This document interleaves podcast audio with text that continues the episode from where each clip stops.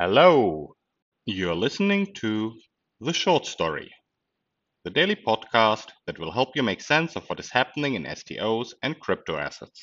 My name is Stefan Lösch. Hi, so I'm here with uh, Jeff Bandman of Bandman Advisors, who is also an esteemed colleague of mine uh, teaching a course at University of Nicosia.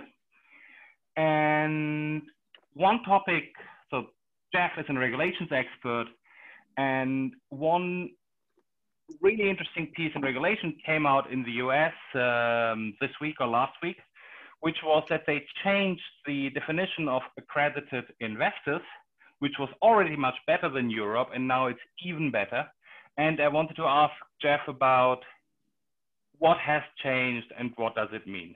Jeff, can you tell us a little bit Sure, that's great. Yeah, and, and Stefan, thanks for uh, thanks for having me.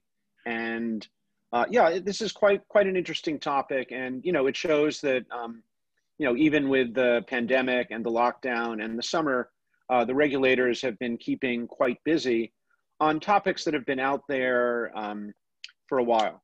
So uh, what they did um, within the last week was to modernize uh, the definition of what is counted as an, a quote, accredited investor.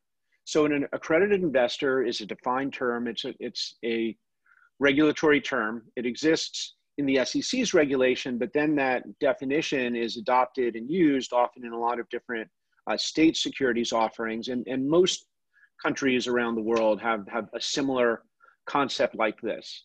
And the idea is that an accredited investor is somebody who has greater sophistication than the typical uh, retail investor and therefore is able to participate as an investor in certain types of offerings of uh, private uh, securities um, under a number of the SEC's uh, private placements and other exceptions or exemptions from when uh, securities offering needs to be registered.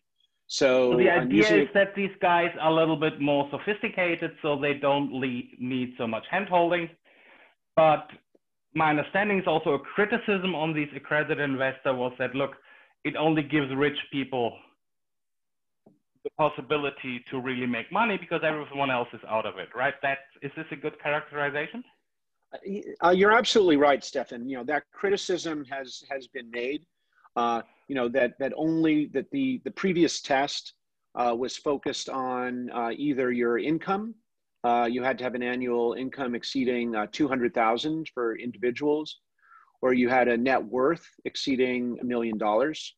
Um, there are a lot of people in the US who meet that definition, but there are a lot of people in the US who don't meet that definition. And all the people who don't were being uh, excluded from investing in the type of investments that for which you had to be uh, an accredited investor. Um, and you know this is in, increasingly important because um, you know more and more companies are staying private for a long time. Uh, it used to be the companies you know went public more frequently and earlier in their uh, their life cycles, but a lot of the innovative companies are staying private, and you know the you know it's it's a lot of extra headache for them to have non-accredited investors who are part of their uh, cap table. So, you know, it's it's both. It, it affects the, the whole ecosystem. It's the investors who are able to invest, but then it's who these companies are willing to uh, sell securities for. And it's exactly what you what you were saying. People are, have criticized it because it seemed to be limited to people who already had a certain amount of financial sophistication. That the financial sophistication was measured by you know how much money they had.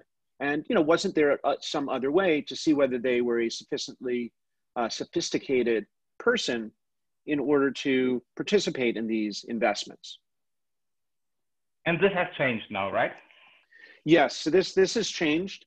Um, the uh, the sec on uh, august 26th uh, adopted uh, amendments to this uh, accredited investor definition. uh, it will take, technically take effect uh, in the next couple of months uh, when it's formally published in the Federal Register, which is the kind of the, the public registrar registry of all our laws, and then usually 60 days uh, after that. But here's here's what's new, and it's interesting what they did. Um, so um, the, uh, the the biggest change uh, they made was they added a new category to the definition, so that if uh, people have for natural persons, for individuals, if you have certain professional certifications um, that have been issued by a testing body or by an accredited educational institution, then the commission can designate those. So the three they started with are three exams that people who are professionals in the securities industry in the US typically take.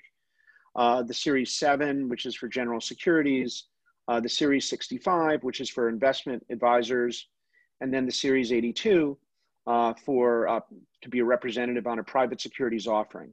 And um, you know, so um, you know, if you have if you're a holder of uh, these exams, then you meet the criteria. Each of these uh, tests has been designated by the commission as sufficient.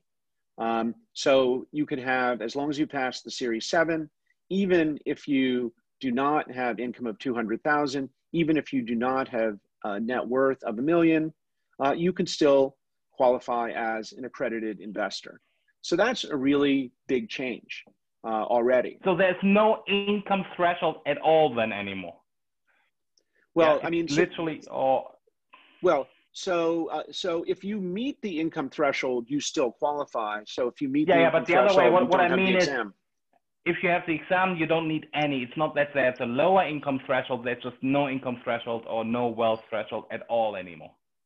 Right, right. You know, just okay. if, as long as you have, as long as you pass the test, and you know, and and your your testing is in good standing you know so you know if you took it 30 years ago yeah. if you if there are updates that are required or something or um, so yeah so as long as you pass these tests they view the, the test as you know a proxy for for having that and and the other thing that's interesting is you know those were the first three tests um, but they've they've also said that uh, other tests and accreditations um, could be um, could qualify as well so okay, um, so they made it much more open to who could be the providers, just even universities, private universities, public universities, or uh, what did they say?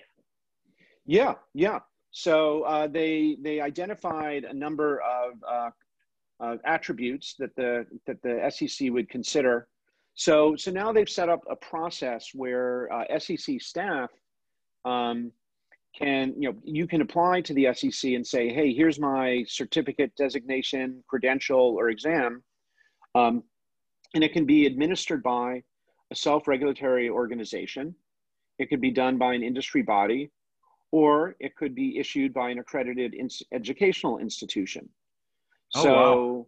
yeah, yeah, this is so. Um, you know, so for example, you know, the University of Nicosia um, well, know, yeah. could, could, could develop uh, could develop something in this area, and you know would, would have to uh, you know convince uh, the SEC that it met the uh, appropriate criteria under this new uh, authority. But you know, I would I would expect that um, you know that that now that the SEC has created this framework, that there will absolutely be others that seek to uh, you know provide accredited investor training. Um, Okay, well, so this is actually uh, super interesting.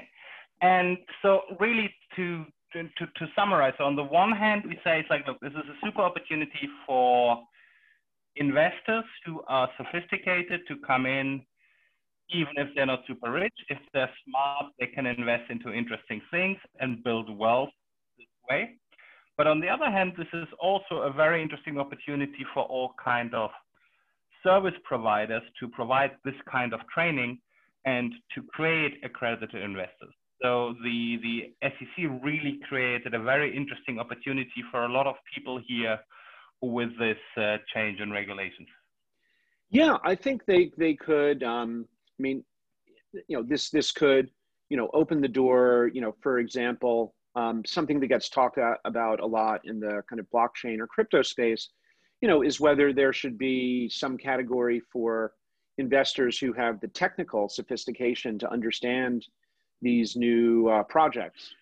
And so, um, you know, it, or or if they understand maybe the technology and the business model, which you know, frankly, a lot of other people would find difficult to understand because the language many of these things are written in is is is full of quite new uh, uh, terminology. So um, so you know, it's something one could imagine is that you know again some you know some self-regulatory body or an educational institution or perhaps the two in conjunction you know could develop uh, a, a, set of um, criteria and examinations and credentials for people who have technical sophistication to invest in blockchain projects.